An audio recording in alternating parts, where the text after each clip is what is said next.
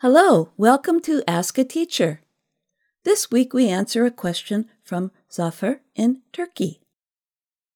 Would you please explain the difference between pill, drug, and medicine? Thanks in advance. Dear Zafir, thank you for writing to us. These three words are most often used when we talk about health.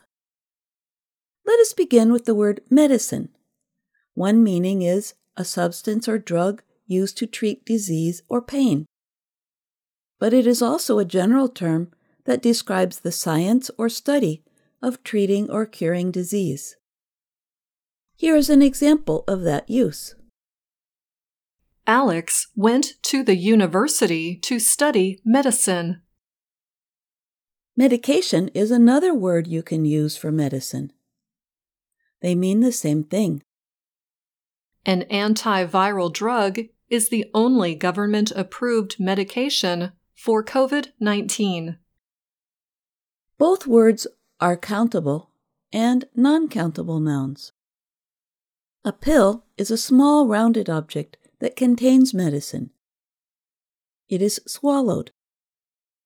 Pill is a less general term than drug, medicine, or medication. We can use it this way to talk about both vitamins and medications.